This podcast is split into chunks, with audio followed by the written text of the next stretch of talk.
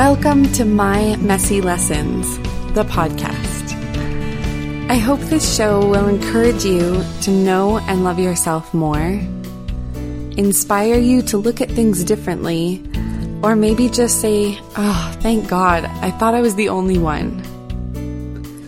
As you join me in my journey through life, please don't take it as the truth. I might disagree with myself 10 episodes from now so use my discoveries simply to spark your own, to learn, think, and grow in whatever direction that takes you.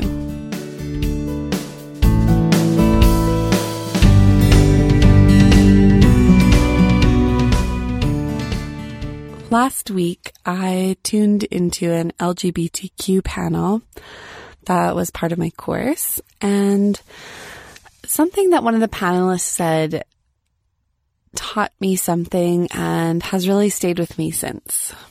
She said that coming out is not a one time thing. Coming out is a continual process where you constantly weigh, am I safe enough to come out to this person versus being authentically yourself?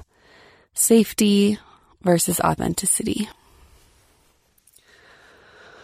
With the LGBTQ community, we can obviously see how this is a thing but I think in a way, this is a struggle in all of our lives.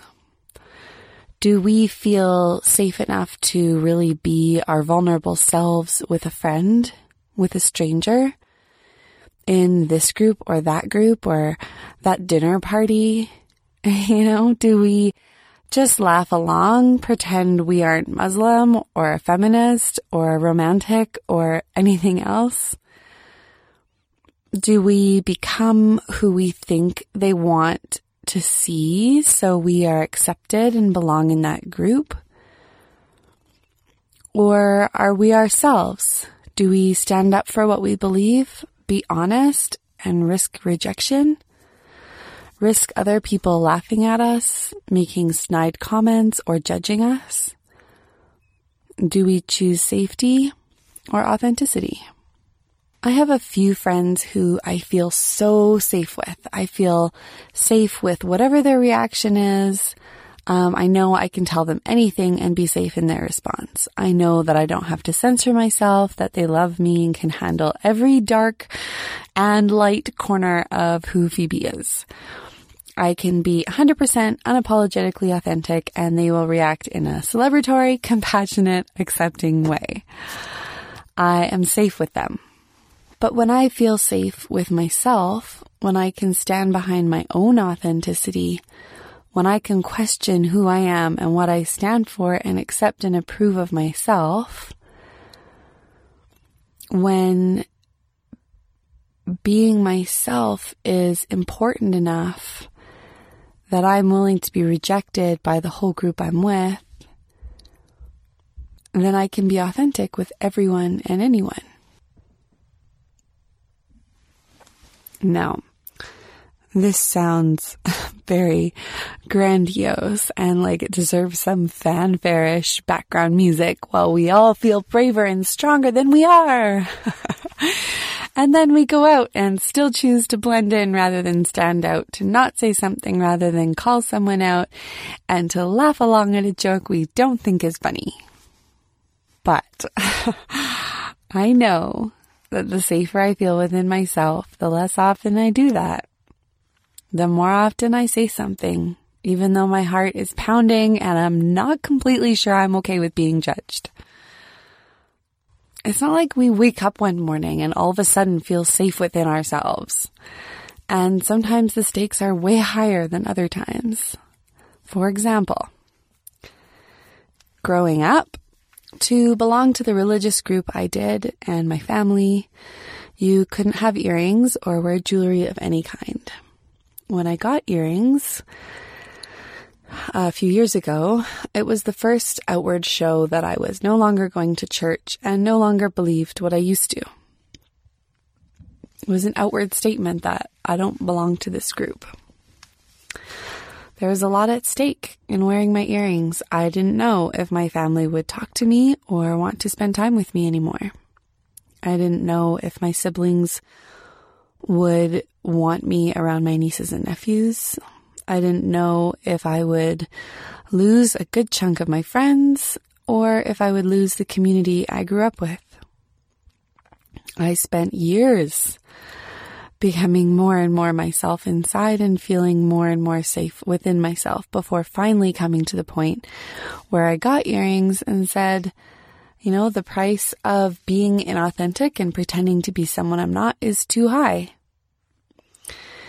And in order to do that and be authentic, I had to be willing for the worst case scenario, which would have been to be rejected by most of the people in my world. Happily, I wasn't. Um, I definitely lost the community I grew up in, but my family and my friends still love me. So that's awesome. And that doesn't happen to everybody. That's an example of high stakes. You know, when it took me years to feel safe enough within myself to show who I th- authentically was. And I just want to pause and repeat the very important fact that sometimes it takes years to feel safe enough to be authentic. And that's okay. Another example of being authentic is that I was in Vegas a couple weekends ago my girlfriend and I were in Fremont Street, which has a light show every hour. It was pouring rain. There was great loud music on and there were a few girls in the middle of the street dancing in the rain while hundreds of strangers huddled under awnings and in storefronts. And oh, I just like really wanted to join them, but had a moment of not wanting to look silly or be judged or be different. And then I thought, ah, you know, I will never see anyone here ever again and my friend won't judge me. So I went and danced and it was so fun. You know, um, yeah, worst case scenario, some people I didn't know and would never know would judge me for being crazy in Vegas where everyone is crazy. so I had this moment of authenticity versus safety, but authenticity won out pretty easily because I didn't have a lot at stake. So Sometimes the stakes are really high. Um, sometimes they're not, and it's an easy choice. Um, so yeah, there's no, you know, one way that it looks. This struggle of authenticity versus safety. On a side note, I have never had to be concerned about being physically hurt when I am authentic. I've had the blessing and the privilege to never have to worry that people are going to beat me up or kill me if I didn't belong to a certain religion or, you know, if I say that I like girls. I've never had to worry about it. And millions of people do.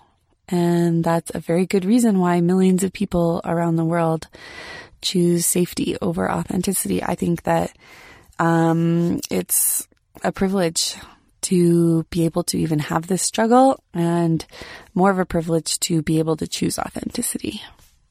One place that I am currently struggling to be authentic is in my sexuality. I often dress less sexy than I want to. I I don't always share sexual things that I've struggled with when I think it would be authentic and helpful to do so. And I find it difficult to do or say anything that would cause others to judge me as a sexual woman. Why? Mm, because my sexuality still isn't safe with myself.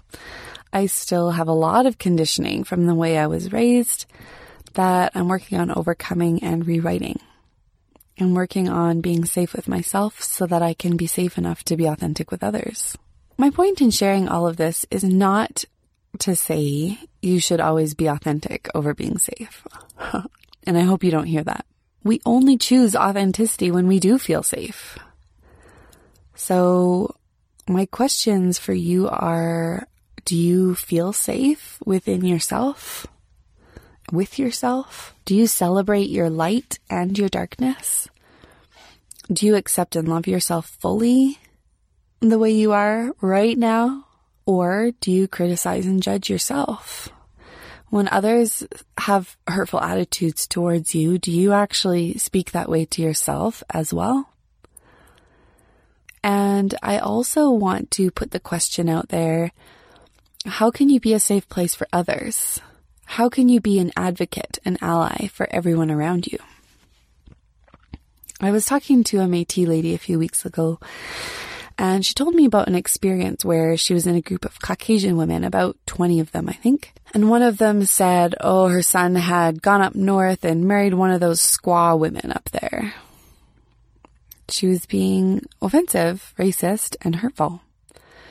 No one said anything to question her word usage or her attitudes. No one said anything.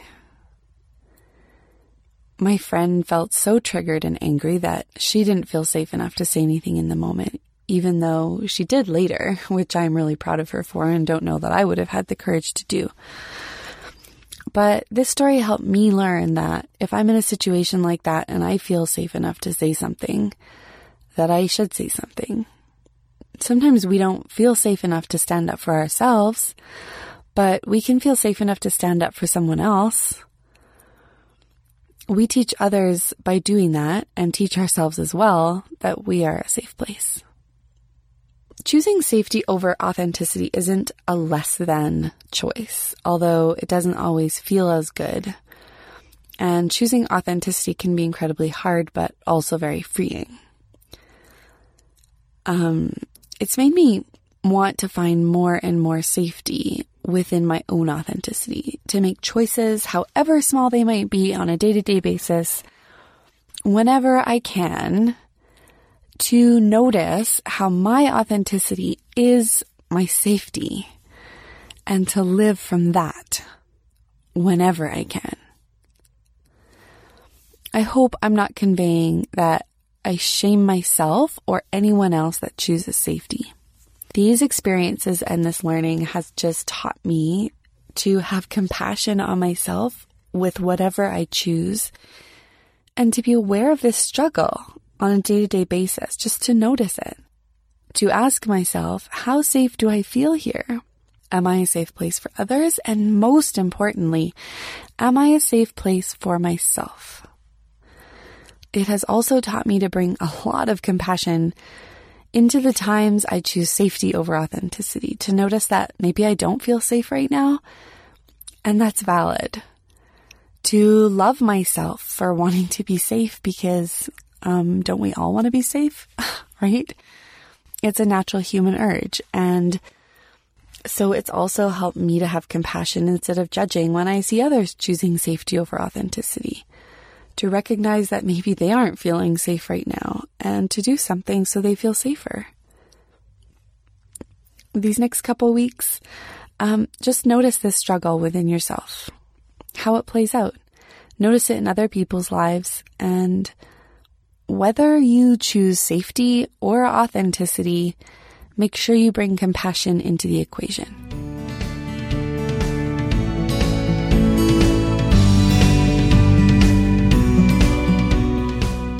This is Phoebe. Thank you for listening to My Messy Lessons. If you'd like to continue this discussion, visit my Facebook group called My Messy Lessons The Community and ask to be accepted into it. I would love to hear about your experiences or questions on these subjects. If you like this podcast and want to get each episode as it comes out, remember to hit the subscribe button on iTunes or wherever you find your podcasts. If you have questions, comments, or would like to access the show notes, please visit my website at www.mymessy.com. The intro and closing music is Never Back Down by Flora Broad. See you next week. And remember, we're all messy. That's what makes us beautiful.